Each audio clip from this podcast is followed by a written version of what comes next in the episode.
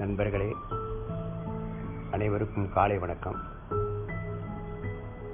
நம்ம நேத்து நம்மளோட பிரச்சனைக்கெல்லாம் இந்த வெளிப்படையாக தெரிகிற பிரச்சனைக்கு கூட நம்ம மறைமுகமா அதாவது சூட்சமமா மன அம்சத்தில் இருக்கிறதுல இருந்து விடுபட்டாலே அந்த வெளிப்படையாக இருக்கிற பிரச்சனை கூட தீர்வு காண்றதுக்கு ஒரு உதவியா இருக்குது அப்படிங்கிறத பார்த்தோம்.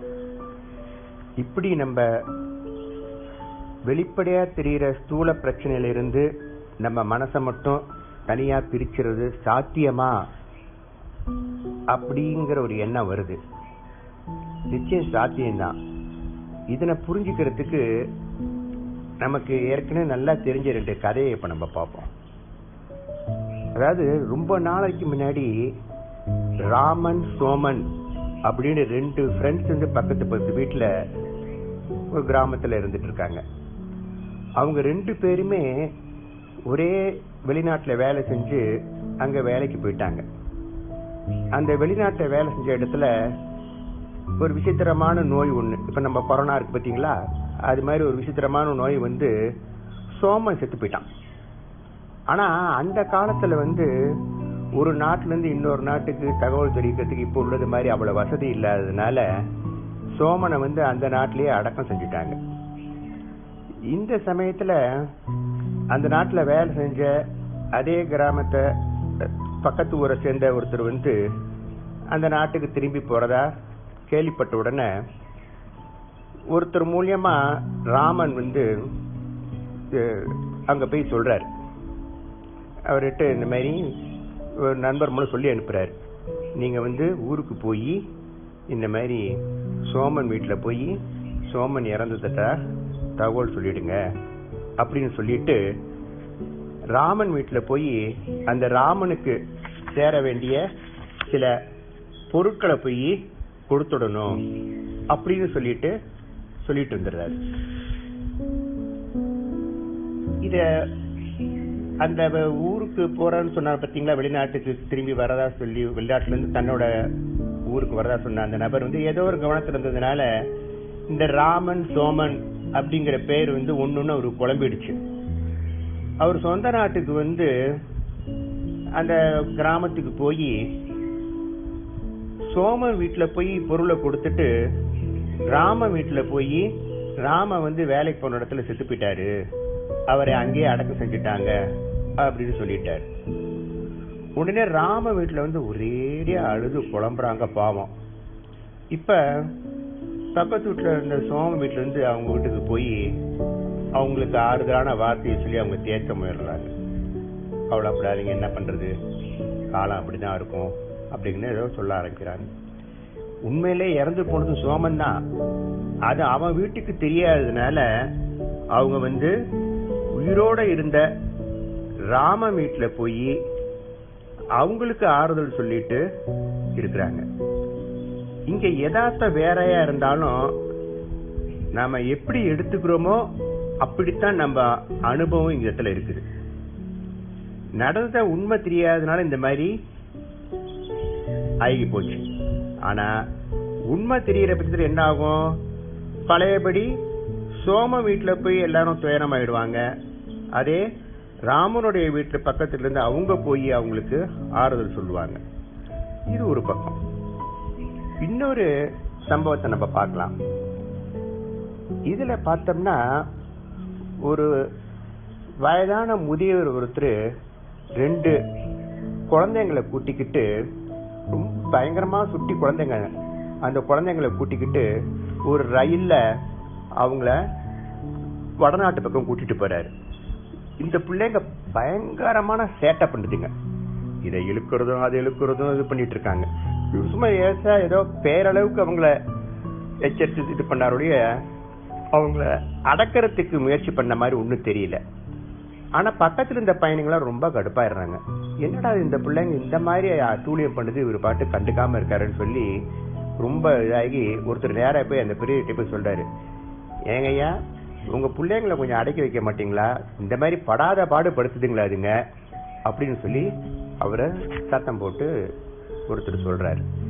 அப்ப அந்த பெரியவர் அவங்கள்ட்ட சொல்றாரு ஐயா உங்க பக்கம் நியாயம் இருக்குது.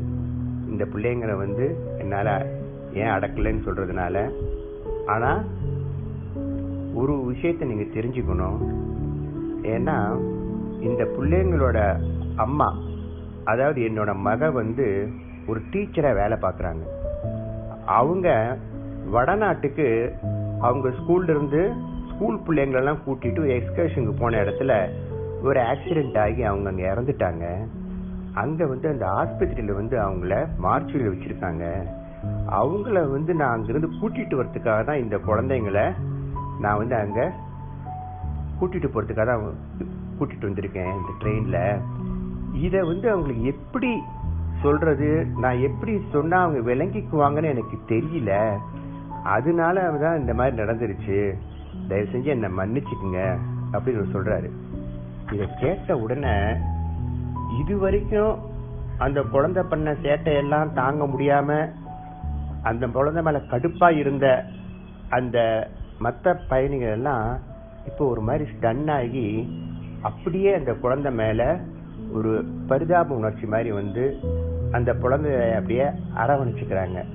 அந்த குழந்தைங்க அதுக்கப்புறமேட்டு அந்த சேட்டையெல்லாம் பண்ணிட்டு தான் இருக்கு. ஆனால் இப்போ அவங்களோட பார்வையே வேற ஆயிடுது அந்த பிள்ளைங்களோட சேட்டை வந்து அவங்களுக்கு எந்த விதமான மன கொதிப்பெல்லாம் ஒன்றும் ஏற்படுத்தலை. இப்போ என்ன இங்கே ஏற்பட்டிருக்கு உங்களுக்கு? பிரச்சனை நடந்தது நடந்தபடி வெளிப்படையாக அது பாட்டுக்கு அப்படியே தான் இருக்குது. இன்னும் அந்த பிரச்சனை தொடர்ந்து நீடிச்சிட்டு தான் இருக்குது ஆனா அந்த பிரச்சனையை சந்திச்ச பயணிகளோட மனநிலை மட்டும் அப்படியே மாறிடுச்சு. முதல்ல மன அந்த பிரச்சனை தான் அவங்களுக்கு ஏற்படுத்தியிருந்தது அப்படின்னா அதே பிரச்சனை தொடர்ந்து நீடிச்சும் இப்ப ஏன் மன கொடுத்துப்ப அவங்களுக்கு ஏற்படுத்தல?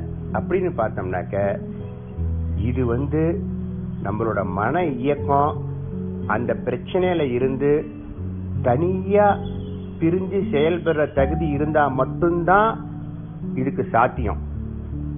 அது சாத்தியம்னு இப்ப நமக்கு தெரிஞ்சிருக்குது.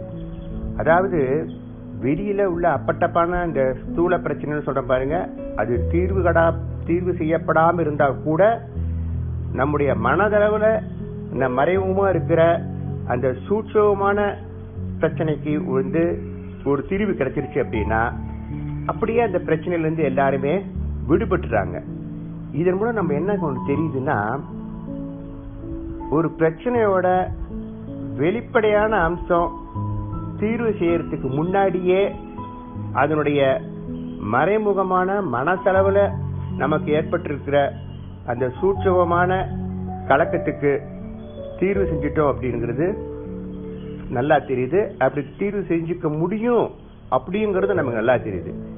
இப்படி ஒவ்வொரு பிரச்சனையிலையுமே நமக்கு வெளிப்படையான ஸ்தூலமான அம்சமும் இருக்கு. உள்ளார சூட்சமமான அம்சமும் இருக்குது.